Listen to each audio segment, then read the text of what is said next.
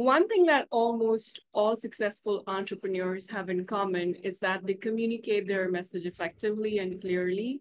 And that is what makes them stand out in the crowd. And that is what helps them to attract the right audience into their ecosystem.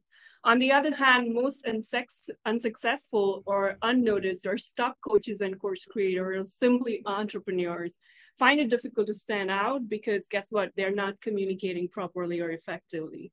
And that's exactly what we're going to discuss today on the Guri Show podcast. We have Brenden Kumarasamy with us today, who is going to share with us the three mistakes most online entrepreneurs make while communicating their products and services to the world. So let's dive in. Let's welcome Brenden with drum rolls. Um, hey, Brenden, how are you? Thank you for joining in today. Very good, Guri. Great to be on. Thanks for having me. So share a little bit um, about you, like where do you come from? What do you do? How do you help your clients? Yeah, absolutely happy to. So, so my story started in university, Guri. I went to business school in Montreal, Canada, where I'm based, and I used to do these things called case competitions. Think of it like professional sports, but for nerds. So while other guys my age were playing cricket or rugby or footy or some other sport, as you can tell by looking at me, I'm not really built for that kind of stuff. Mm-hmm. I did professional sports for nerds, which is presentations competitively. That's how I learned how to speak. But then as I got older, I had the idea for MasterTalk because I was coaching a lot of the students who were younger than me. And I realized that everything I was coaching them on wasn't available for free on the internet. So that's what led to the YouTube channel. I started making videos on communication to help people who couldn't afford a communication coach. And then one thing led to another, and here we are today. So, for how long have you been doing this? I've been coaching for six, seven years now, but I started MasterTalk three years ago. So, MasterTalk is like your YouTube channel that is specifically for entrepreneurs. You got it. Okay. So, what led you to this, other than you know the story that you just shared?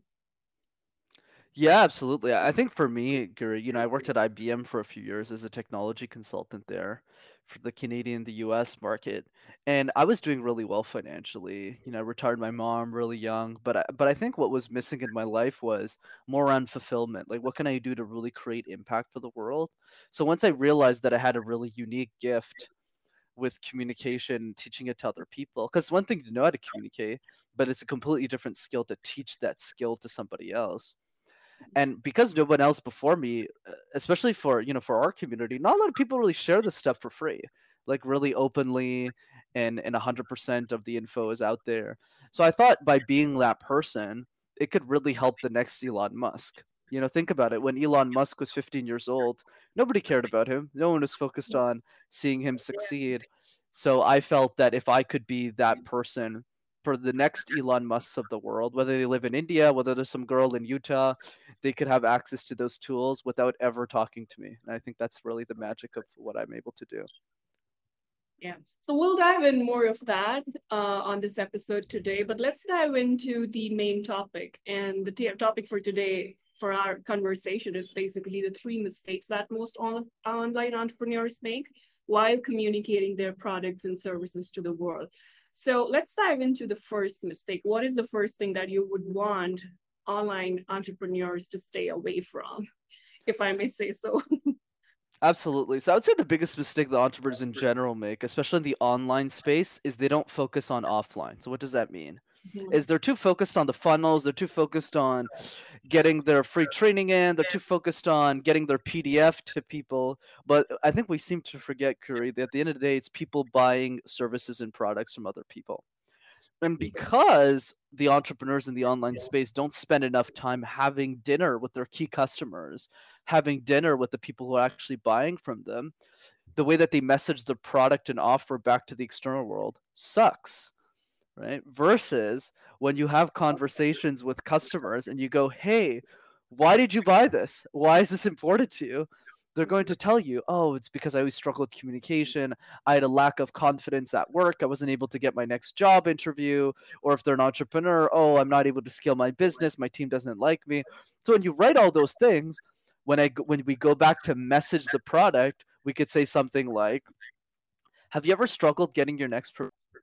Have you ever struggled with even if you had all the knowledge in the world, people who are less talented than you are getting the promotion that you wish you could get. So notice I'm using my own customers' pain point messaging back to the new person because the goal of business is not to sell to 100 different people it's to sell to the same person 100 times mm-hmm. so what mm-hmm. does that mean that means the same type of person right? So let's say we mm-hmm. take a tech executive if you sell that person you want to sell other tech executives because that's the person you're able to get the result for. So that's the number one mistake i see.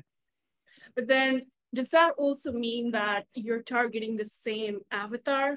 Or um, like how do we replicate the same strategy or same message with you know 200 people correct and and this especially for those of you who are doing under a million dollars you know what i always like to say mm-hmm. guri is like and i didn't get this from me i got this from a guy named alex hormozi and he always says one product or service to one avatar solving one specific pain point and if you could just do that with enough people, you win, right? So, for example, a lot of my clients are in the are desis or brown people who are technology professionals, right? But there's a lot of them. There's not like one of them. There's like thousands of thousands. So yeah, it's a massive market. So mm-hmm. so that's the thing is I think a lot of us, especially those who are doing under 10k months, they focus too much on oh like oh I, this person's working this person's working and this person's working so their marketing is all over the place and especially their messaging right the way they communicate is all over the place versus just going like okay out of everyone i'm serving right now whether it's the entrepreneur the executive the coach the marketing agency who's getting the best results and why it's like a simple question yeah. And then once you figure out the answer, you know where to focus all of your messaging on. That's interesting. And that kind of, um, you know, question pops in my mind that how do we understand that this is our best avatar and this is what we should replicate to this particular avatar, you know, and multiple people? Absolutely, it's a great follow-up question. So there's a couple of strategies that I'd recommend. Number one is, especially if you're in a service-based business, that's most of my expertise. Product is different, but for service-based businesses, I would say make a list of your top 10 clients, like mm-hmm. in order of energy that you just yeah. love working with them and then look at those 10 people and ask yourself what percentage of them are in which category. So when you look at that 10 you'll realize that some percentage are executives some of them are this some of them are that. I would i would create that top 10 list and see which percentage is that's the first thing i would do the okay. second thing I would do is really understand the result. So let me give you an example here with my business because that's what where I have the expertise in. Communication can be taught to everybody right? I mean, students need this, preschoolers need this, uh, you know, homemakers need this. So it's really easy to go all over the place, super easy. True. And that's what the YouTube channel is for, right? So everyone can access that, doesn't matter who you are. But for the business, it's very different. Because in the business, we need to ask yourself a different question, which is who's willing to spend money to get this solved? And that percentage of people goes down drastically and what I found at the end of the day, Guri, and, and the reason I'm saying this so people really understand how much I know my customer is there's really three types of people who are going to buy coaching services for communication. The coach who wants mm-hmm. to make more than $100,000 a year messaging their offer. Yeah. The entrepreneur who wants to scale their business from six to seven and seven to 8 mm-hmm. And the mm-hmm. third one is going to be the executive who wants to get promoted. So when mm-hmm. you look at all three of these demographics, the way that all of these people get results in communication is very different because the executive because they're so terrible at communication if you just increase it a little bit they'll easily get their next job promotion so for them the value is easy and it's super simple to get results for mm-hmm. whereas with the coach you need to spend a lot more time understanding their offer re-messaging it teaching them how to sell on prospect calls you can still get them crazy results it just takes more time and then the entrepreneur, well, a lot of them are broke, so you got to be careful which one you're targeting because some of them don't really have money. So, so notice how. Why am I telling you all this? It's yeah. just to show you how I'm able to segment. That's why a lot of my focus is on because I know all of them have income, all of them have money, and all of them have a big pain and they want to solve the pain.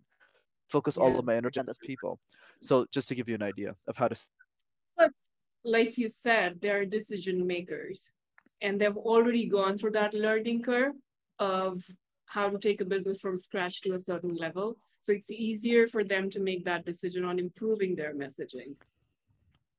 Absolutely. As opposed to someone who's absolutely broke and they know that they are dealing with something like they have to take 100 decisions and to kind of uh, make them understand that how message how important messaging is.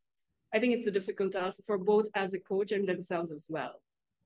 You know like if i'm an entrepreneur and i have like i'm broke and I'm, i have like 100 things to do it's probably difficult for me to understand that messaging is something that i should focus on from day one I would rather be focusing on other things that don't even matter. You know what I mean? Yeah. Absolutely. So like that, that. And that's why my number thank you. And that's why my number one piece of advice always, Guri, and it's not something people want to hear. You know, most most people aren't going to be successful entrepreneurs. That's just how the numbers work out. So for me, the advice is always, especially for my aspiring entrepreneurs who are listening to this who aren't entrepreneurs yet, you got to figure out the messaging before you leave your corporate job because that way you can actually focus your time without worrying about paying the bills. A job is going to provide that for you. That's what I did. I was at IBM for two and a half years before I quit. But before I quit, I had my messaging straight. I already knew what my customer segment was. I was already getting paid money to like coach people, and and the clients were just coming in. So I had everything figured out before I left. So I would encourage people to think more strategically that way. I think there's too much stigma over just jumping yeah. off an airplane and just picking up the pieces on the way down. Like why I'm, I'm, I'm actually, you know, you just crack me up and it cracks me up all the time because I started this way.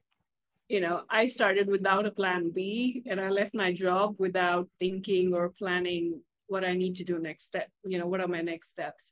So I want to hear a little bit more about that. Like, how did you transition from, um, let's say, an employee um, and you know being the entrepreneur that you wanted to be?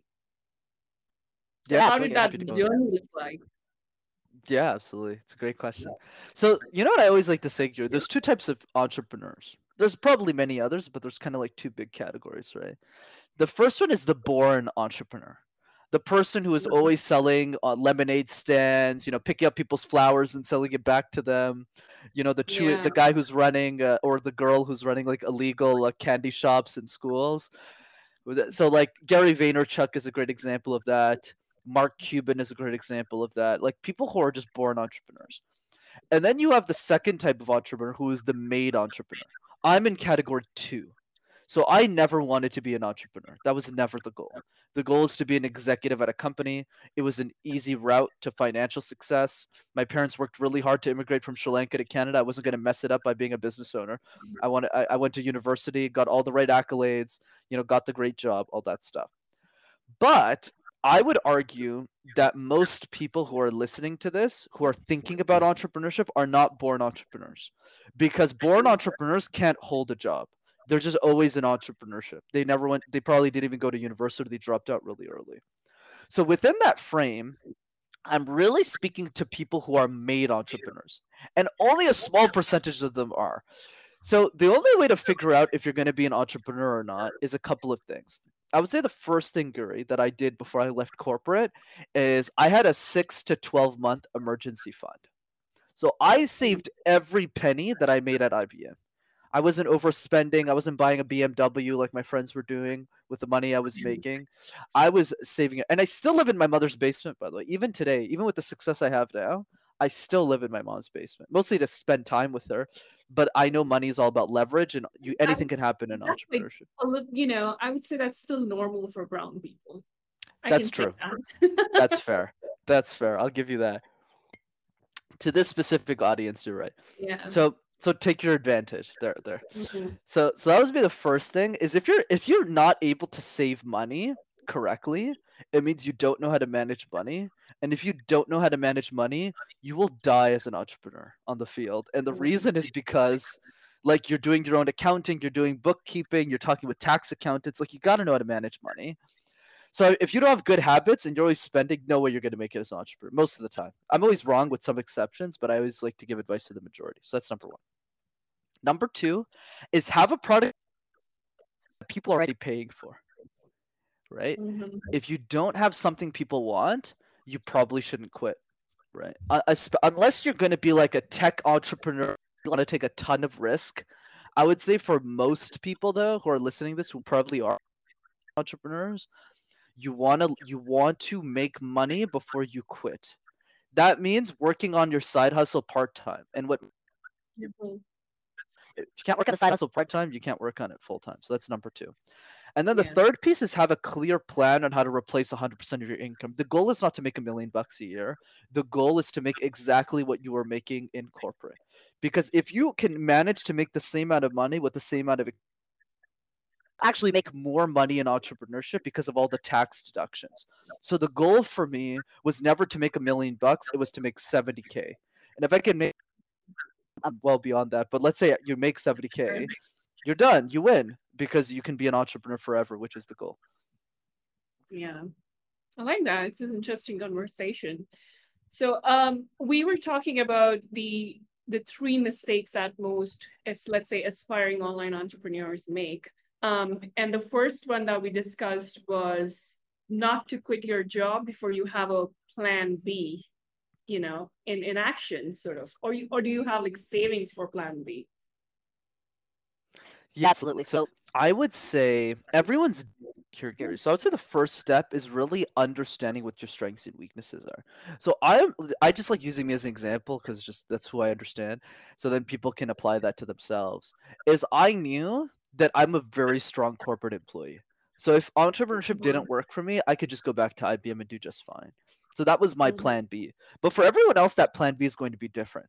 For somebody, it might be be an Uber driver. For somebody, it might be, I don't know, partner with some other person's business. For somebody, it might be well, live with your mom, right? So so everyone's different. But I think the principle is thinking about this a lot more thoroughly than most people do because most people just jump into things without really thinking strategically. Like think Yeah. about like right now what's happening right as of this recording. Like a recession is hitting right now in the us Yeah. and i'm doing just fine financially but i'm already thinking about the worst case scenarios. What happens if my clients leave me what happens if my my month it's not happening right now because the recession is just getting started. But Mhm. because as entrepreneurs you always have to be proactive about these things. If you're not able to do that in your corporate job just thinking proactively about the future it's going to be really hard for you to succeed. A, a- good way of understanding this is that the best entrepreneurs, Garry Tan says this, is that they're pessimistic short term and optimistic long term. So, what does that mean? That means they're very pessimistic about the day to day. Oh my God, uh, my client's gonna leave me. Like they're almost paranoid. Oh my God, Guri's gonna spit in my face. Like whatever, whatever, right? Whatever it is. You're obviously not, but and then but they're very optimistic long term. Oh, if I do this for like ten more years, I'll have a very successful business and life will be amazing. So you got you kind of have to balance both of these worlds where you're pessimistic short term, where everything can go wrong and you predict everything's going to go wrong, but in 5 years life is going to be like this uh, fantasy dream. So it's kind of like this balance that you have to have. Mhm.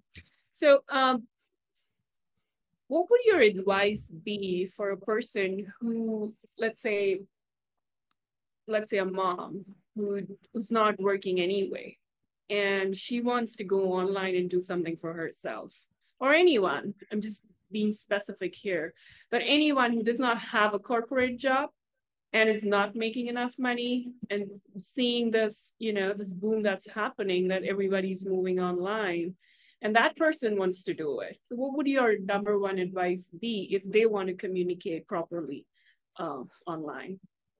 Yeah, of course. And I always want to make sure I speak within context. I might not know the Indian economy as much as the as the US one. Because if, if we were talking the US, I would just say, look, you gotta you gotta do Yeah.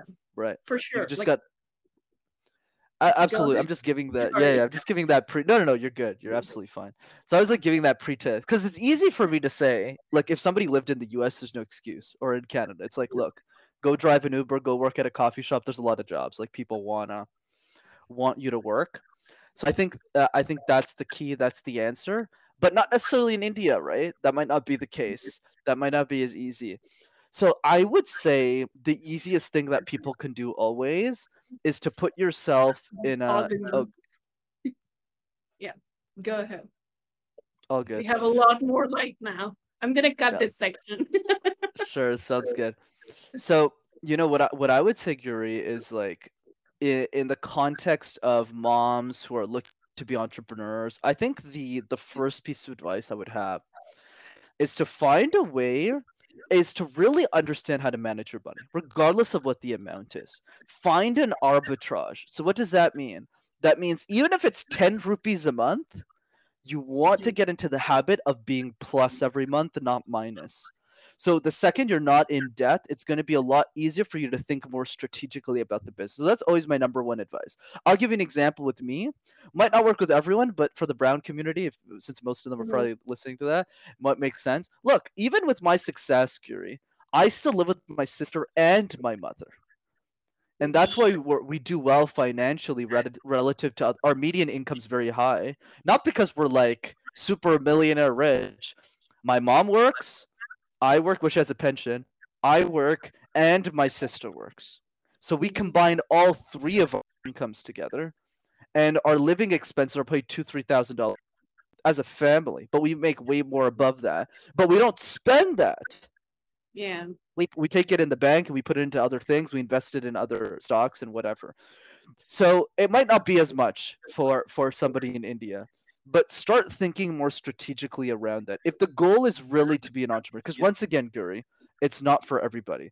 So I think that's the key. Start thinking around fighting against cultural societal norms. So many people tell me, as an example, "Oh, Brandon, you need to get married. You're 26 years old. You need to get married. You need to have kids."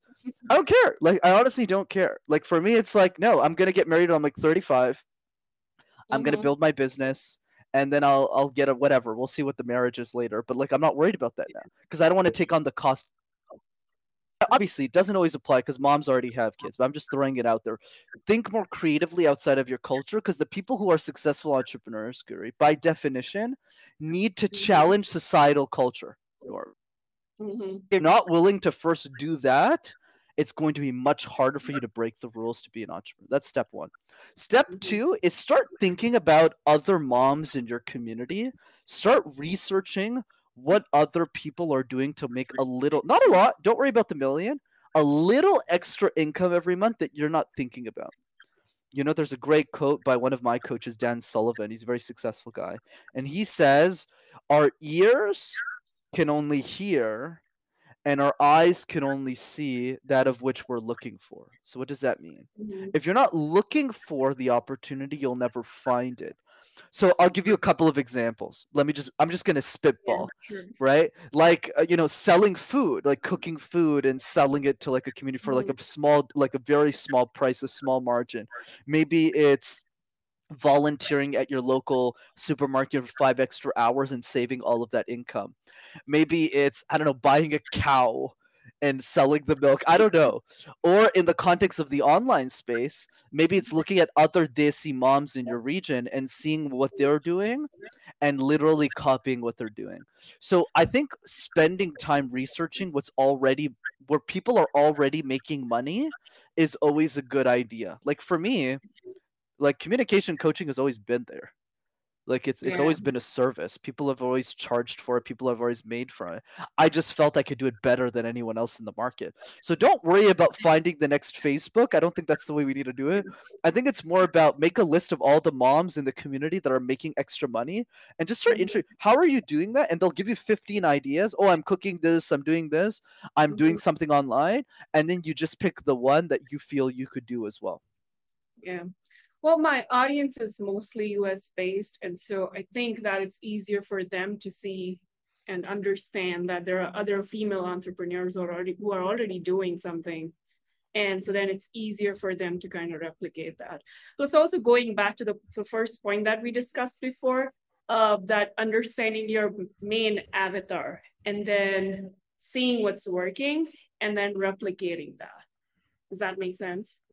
Correct. And the only way to do that, and this is where I think a lot of people got it wrong, is to not intellectualize it. So what does that mean? Mm-hmm. Is don't think about it, just do it. Like yeah, now it's very easy for me to say this is my target market, this is my niche, this is my target, this is how I scale.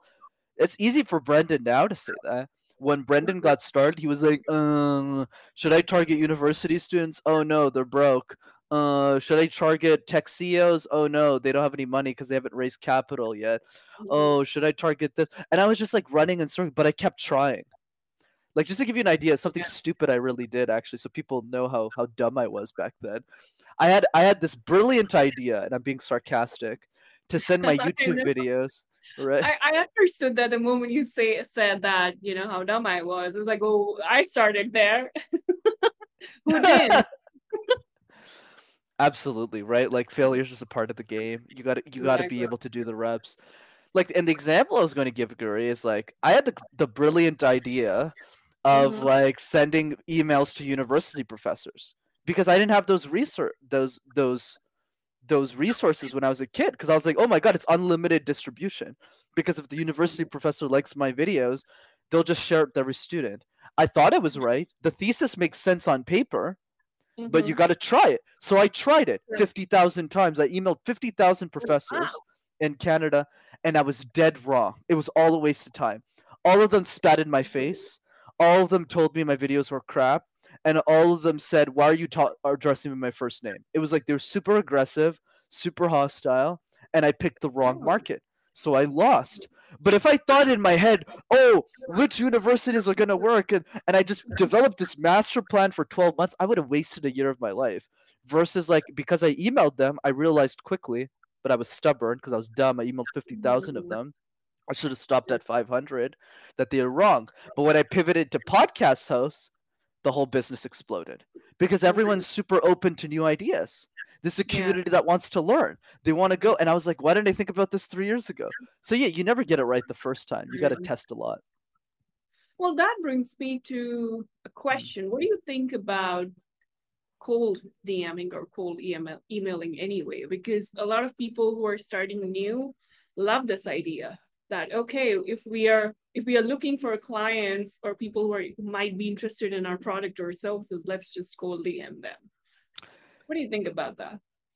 I think it depends on the service. I do a lot of cold DMs in my strategy and it does work, but I don't think it's the first thing that people should do. Like, is that the number prioritizing? Probably not.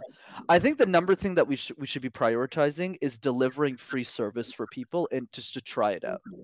So for me, when I started communication coaching, obviously now I charge a, a pretty large premium for what I do. But when I got started, I mean, I was charging nothing.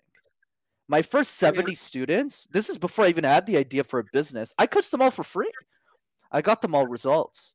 Like I was really good at what I did before before I started charging any money for it because I wasn't doing it for money.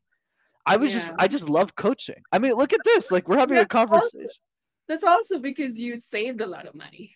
So there was not so much on stake. Right? Very true. 100% accurate. That's why and and I like this piece of advice, Guri, because I honestly think after talking to thousands and thousands and thousands of people, that's the right advice for the majority. It's yeah. not jump jump the ship. You'll lose most of the time. Mm-hmm. Yeah, some people on this podcast might message me and say, "Well, I didn't lose." I was like, "Yeah, but you're in the 5%, man or mm-hmm. gal."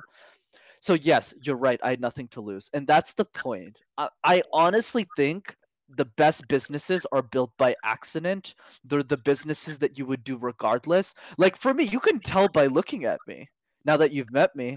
I love yeah. this. Like I love being on a podcast. I don't care if it brings a client or not. Like I just love having these conversations. I love coaching, but not not people are like that.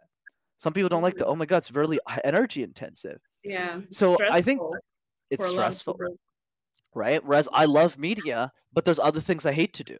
So I think that's the key is really spending that time. Going back to your question, mm-hmm. should you start with cold DMs? Absolutely not. I think where you start is with the network you already have.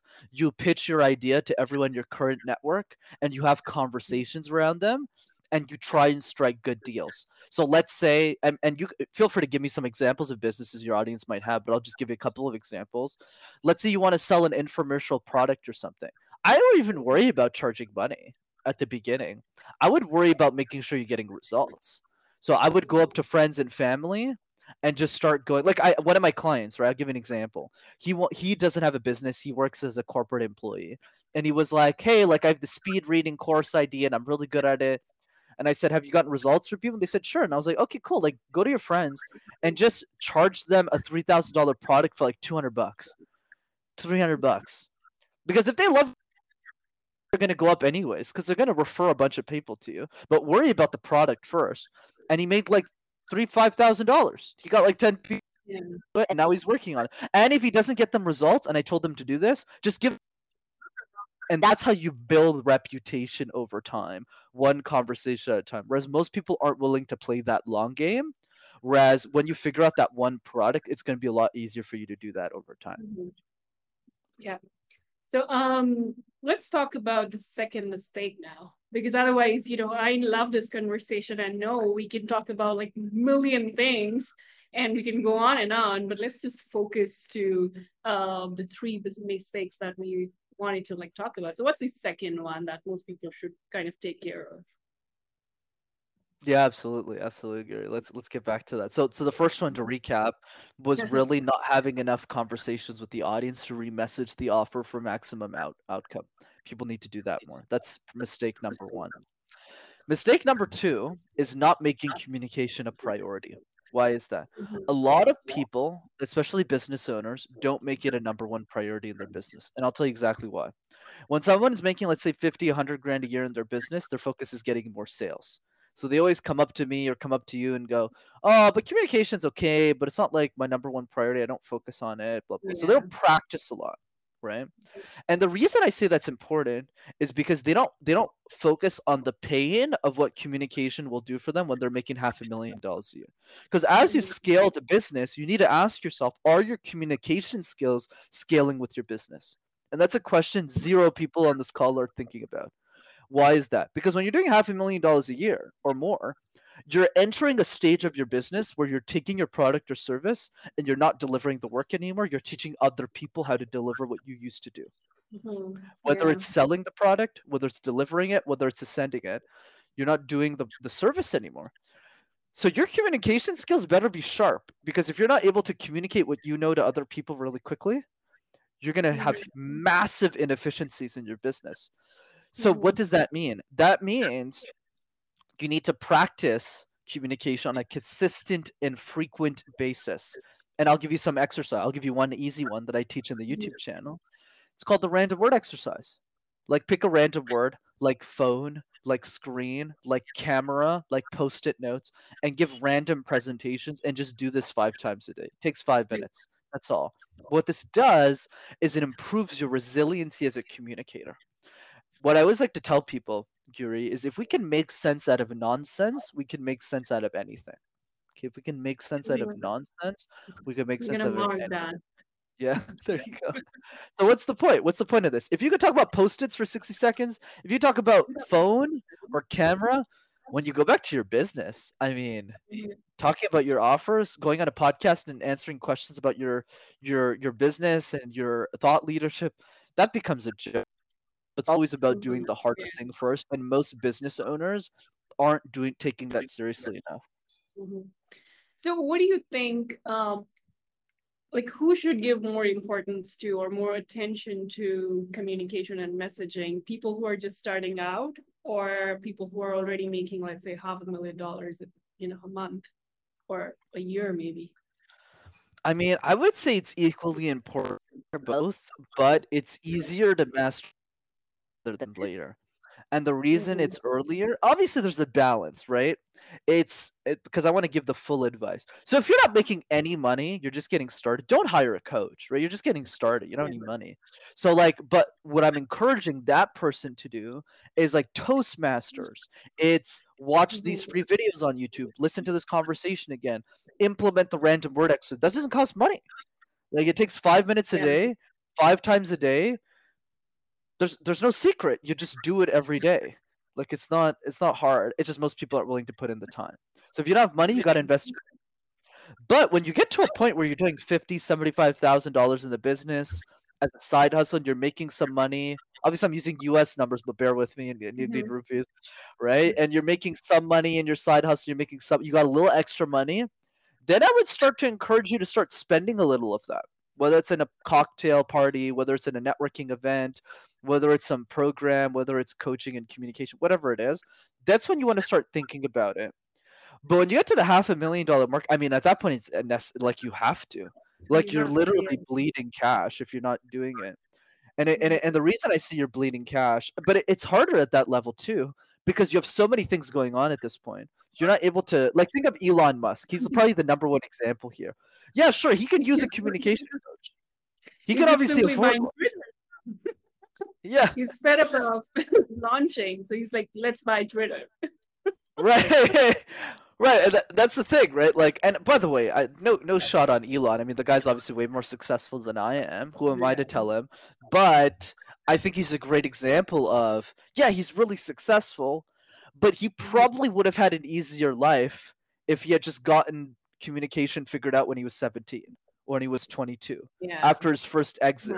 Like when he sold zip2 to Compaq and he made a lot of money he probably should have just sat there for six months and said okay i'm 23 years old. I'm a multimillionaire. Maybe i should spend 5000 or 3000 on speech coach and then start my next company. That's what i mean Guri, right? Yeah. but i think that the bottom line is regardless of where you are whether you're getting started or whether you're making a lot of money or doing well financially you should be actively proactively practice your communication because it's the highest leverage skill that will help you not mm-hmm. just in your business but in every other area of your life like dating and relationship building mm-hmm. and talking to your family for sure i think communication is the number one skill that people should focus on whether it, it when you, you know whether it uh, when i mean whether it leads to your business success or your relationships or anything else communication is the number one thing. Because if you're not communicating effectively or correctly you're basically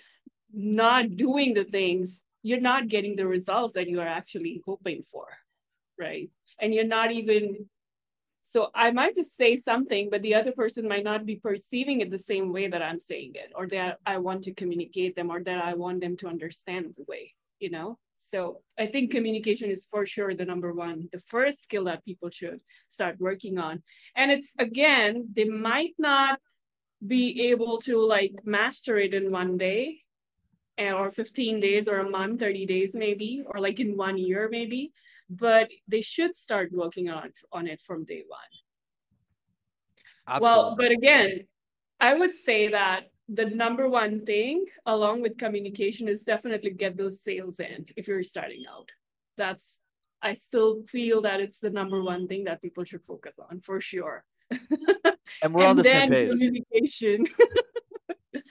Because a lot of people you know what happens is when we share these advice um, a lot of people think that there's something wrong with their communication and they you know start building that hamster wheel for themselves. And they forget that the number one thing special and i'm talking about people who are starting out and the number one thing is the sale. And if your business is not getting you the sale that means you don't have any data. And like you said that you who is your client who's giving you the most money? And if you can't build that thing for yourself then communication is probably not going to help you anyway. Am i right? You're absolutely right. I definitely think sales is the number one priority. Getting something to for yeah. people to pay for, giving a free service, doing something to get mm-hmm. people excited about what you're doing. Yeah. But yes, when you start getting traction, I highly recommend invest. Like I invest what 20, 30% of whatever I back into me because that's the number asset that appreciates and compounds over time, right? Knowledge compound over time, not buying an expensive TV. so true. Not buying BMW. Yeah. Yeah. So let's recap. What are the first two mistakes that most entrepreneurs should avoid? Number one mistake is they don't spend enough time talking to their audience, Guri. So they're not able to take the words that are coming out of their amazing clients' mouths and re-communicating back to the world to attract more people like them. It's very simple, right? Mm-hmm. Easy way to implement this. Make a list of the top five questions that your clients ask you and make social media posts on the answers to those five questions. Like mind blowing, I know, but it's like nobody does it. Like that's what I did with mm-hmm. MasterTalk. I just asked my clients, "What questions you got?" They're like, "Okay, uh, can you break down this speaker?" I was like, "Oh yeah, that's a good idea," and then I just started doing that. Like that's it. So that's the first one. The second mistake is not making it a priority. It doesn't matter what stage of the business you're at, even if you're just getting started, whether it's financially or time wise, it doesn't matter you should be actively, proactively, consistently practicing. That means the random word exercise to keep it simple for today.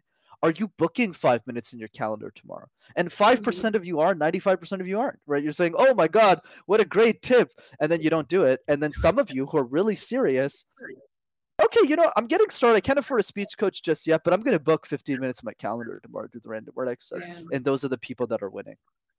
Mm-hmm. Well, makes sense to me. And so let's move forward to the number third, the third mistake that most people should avoid. What's that? Yeah. Number third mistake to test their offers. So what does that mean? Mm-hmm. I call this the question exercise. Have we ever been in a situation where somebody asks us a process a question about our service that we don't have the answer to or we haven't properly thought of. If you're someone doing less than 100,000, guaranteed you're in situations where you're being asked questions you don't know the answer to. I can pretty much swear mm-hmm. in blood. So, how do you fix this?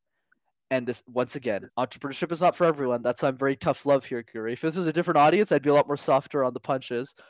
Look, if you're not willing to press, you can't win. So, what does that mean? That means specifically having people ask hundreds of questions about mm-hmm. offer your service, what you do, until you're bulletproof. Guri, I'm not the oldest communication coach in the world. Okay, I'm a pro. Yeah. Right, I started coaching CEOs when I was 22. I started master when I was 22. I've been coaching since I was 19. I started charging for when I was 22, and I'm I'm a 26 now. So I'm very young, and I coach a lot of people who are double my age. So why in the world do they trust me? Right? Let's let's throw it out there. Why is that? Uh, yeah. How, how, does that make any sense? Like most people think I'm shy from that question. No, like I have a lot of C-suite clients who double my age. Why do they trust me? And it's simple because I know more than any other coach in the pit. And that's not an accident. The reason was when I started MasterTalk when I was 22 or something. I had all of my, my friends who were bad people. And when I mean bad, I don't mean they're terrible human beings. I mean they're super kind, super generous, but they're tough cookies. So they sat down in a room and destroyed me. Where does the fear of communication come from? What about this? Uh, your offer's too expensive. Oh, I hate your guts. Blah blah blah. Like they just threw everything at me. answer for everything. So when I had an answer for everything, and I got on calls with C-level executives, and they wouldn't take me seriously, I was a lot more mature than them. So they would say something like, "Oh, you're too young," and then I would just respond very calmly with answers like, "Because I already prepped that. I was already prepared." I would say, so Richard, tell me, why do you feel that's an issue for you? And I would just listen. They would go, "Oh wow, this kid's really mature," and they'd say, "Oh well, age is a blah blah blah," and I would say, "Really?" And then at the end, they would go, mm-hmm. "Okay, this guy's really." He really understands what's happening. But if you're not prepped for those situations, if you're not pressure testing your offer, I don't think you could ever get to seven figures personally. Mm-hmm. For sure. I totally agree with that. I think grinding is like it has to be there if you want to be a successful entrepreneur. It is there. It's an inbuilt thing. You cannot avoid grinding. Grinding yourself and just being grinded naturally, like you know, some big as an outcome of something that was not in your control. because sometimes we put our offers out and they don't work. And we feel like, oh, we're just being, you know, like this is grinding and hustling is not something that we signed up for but then it's part and parcel right? So I, I i like that you brought it up because a lot of people think that the moment they expect that they put their offer out and people just jump on it and that's not how it's going to happen. So you have to know your offer and your product and your services inside out plus be ready to you know like you said have answers to those 100 questions before you actually you know put your offers out Am I correct? You're absolutely so that you're correct. ready for the grind. Absolutely. And and to make this simple, you know, for those who are getting started might be scared of me, which is totally fine. I, I would say something like Yeah. I, I like I like telling the truth. You know, I think a lot of people but jump around the bush and they don't get to the point. Whereas for me, it's all about here's the easy thing to do, Guri. Every morning, book five minutes again. Okay. Mm-hmm. And just ask and just literally look at five minutes and say, what's one question that my prospect's going to ask me this week? What's one question I haven't answered? Write the question, then write the answer. But if you do mm-hmm. that once a day, and it only takes five minutes, I'm not saying like rocket science stuff, right? Five minutes to do the random word exercise, maybe 10. Five, do it with your nieces, your nephews, your kids. For those who are listening who have kids, I see that, you know, I know you asked about moms. Mm-hmm. Exercise. And some people do, some people do, some people do, and some people. Do.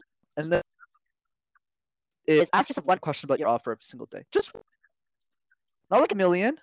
I twenty. Mm-hmm. If I, if I'm coaching people and I'm and I'm kind of twisting their arm a little bit, but it's fine. Like mm-hmm. just do it once a for a year, Guri. That's three hundred and six questions. You'll be so bulletproof. Like nobody's going to be able to get in your way. Yeah. And so we don't really like after 365 days, like you said, you're bulletproof and you don't really have to worry about so worry so much about the preparation because you're already prepared in just 365 days, as opposed to people who are just preparing for like four to five years. Right. And the, and, so you're and like then to push ready. Go ahead. After, Mhm. Absolutely. Sorry, You're ready too- after 365 days. Yeah, even better. Me too. I'm right? loving this conversation. Right, Absolutely. Sorry. So so sorry for interrupting you. I'm just too excited. And and to your point, let me push your analogy even further because you're right. But the other piece is if you ask 10 questions every day, you'll be bulletproof in 30 days. Wow. Yeah. And it's just 10 questions. And if you're just, let's say you're taking a minute to answer one question, let's put that, you know, timeline that just take one minute to answer one question. In 10 minutes, you're done. That's it. That's just 10 minutes a day. And you can do it while working. Like you don't have to quit your job before doing that. What you said Mhm. there was probably the most valuable thing of this whole conversation. You don't have to quit your job to do any of these things. And let me add on top, if you're not willing to do any of these things, like for those of you who are listening, I'm very tough love. Those of you who are listening, which is not the same as the YouTube channel, very PR on the YouTube channel. For those of you who aren't booking the 15 minutes to do any of this stuff, don't be entrepreneurs. Like this is not for you. Yeah. Like you're not going to Yeah. win this game. But for those of you who are booking those 15 minutes and are really going, you know, I have my corporate job, I'm curious about business, but I'm booking, you're the people who are going to win. And those are my kind Mhm. of people. I think one of the things that you have to love about entrepreneurship or becoming that successful entrepreneurship is that you have to fall in love with boring things or the things that are not so interesting. Like everybody wants to be on the podcast and be, you know, like that successful person or making a hundred thousand dollars a month. But then when it comes down to putting in effort and just 15 minutes a day does not sound that much, but what are you doing in those 15 days? Uh, Sorry, 15 minutes. If that is a boring task, it would seem like an hour or two hours to many people. And that's where you have to like, you know, draw a line for yourself that I am going to step up and I'm going to take that action for myself. Right. Otherwise, yeah, like you said, forget about entrepreneurship. Yeah, just don't do it. Okay, so let's quickly recap and summarize the three mistakes. And you know, I'm I'm pretty sure that like you've shared so many other golden nuggets throughout this conversation, and nobody's going to think that they just got three mistakes. I'm sure that people have like, you know, a lot to take from this conversation that we had just now. So um let's recap and let's discuss and let's summarize those three so that we can then talk about your free offer for my audience, for my listeners. Yeah. Absolutely, Guri. So, so the three pieces. Such a wonderful conversation, by the way. Mhm. Great, great, great interview. So, the, so the first one, the first mistake, is be sure you're using the messaging of your own clients, the people already paying you, the people already love you, to attract new people into your business. Most of us, we don't uh, value our winners enough, right? We don't Yeah. It's kind of like with family, where we take our families for granted. We take the great people in our life for granted. Don't take your amazing clients for granted. You know, I, even if you already have the money, you already have the relationship, they already love you. Keep nurturing that. You'll get a lot of ideas on how to remessage your offer. Number two is people don't make it a priority. That's the second biggest mistake. Learn to make it a priority. Communication because it's an essential skill set that will give you a strong competitive advantage in your whatever space you're playing in. Whether that's a coach or not doesn't really matter. It means are you calendar? Are you putting 10 minutes, 15 minutes a day to do the random word exercise, to do the question drills? And then number three is offer. If you want to scale your offer, you need to be willing to put it up for criticism. You need to have people poke holes in your offer until it's absolutely bulletproof, that's when you're going to have a your strategy calls.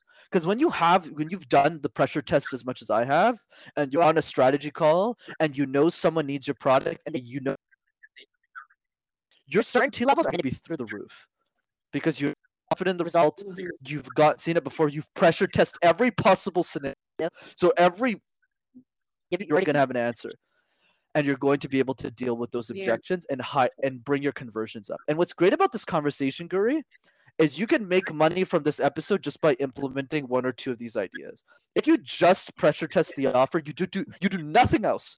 Let's say you disagree everything else, and your conversions increase by I've made a lot more money and easily tens of thousands of dollars over the course of your entrepreneurship journey. So the mid entrepreneurs make hundreds of thousands of their career just by pressure testing your offers. So just that's. Mm-hmm. I absolutely agree with that. Like you have to do that, otherwise there's no other way. Quit. yeah. We're being so. Some people will not love us. I'm sure. and so uh, let's move on to the lose. Uh-huh. Yeah, that's true.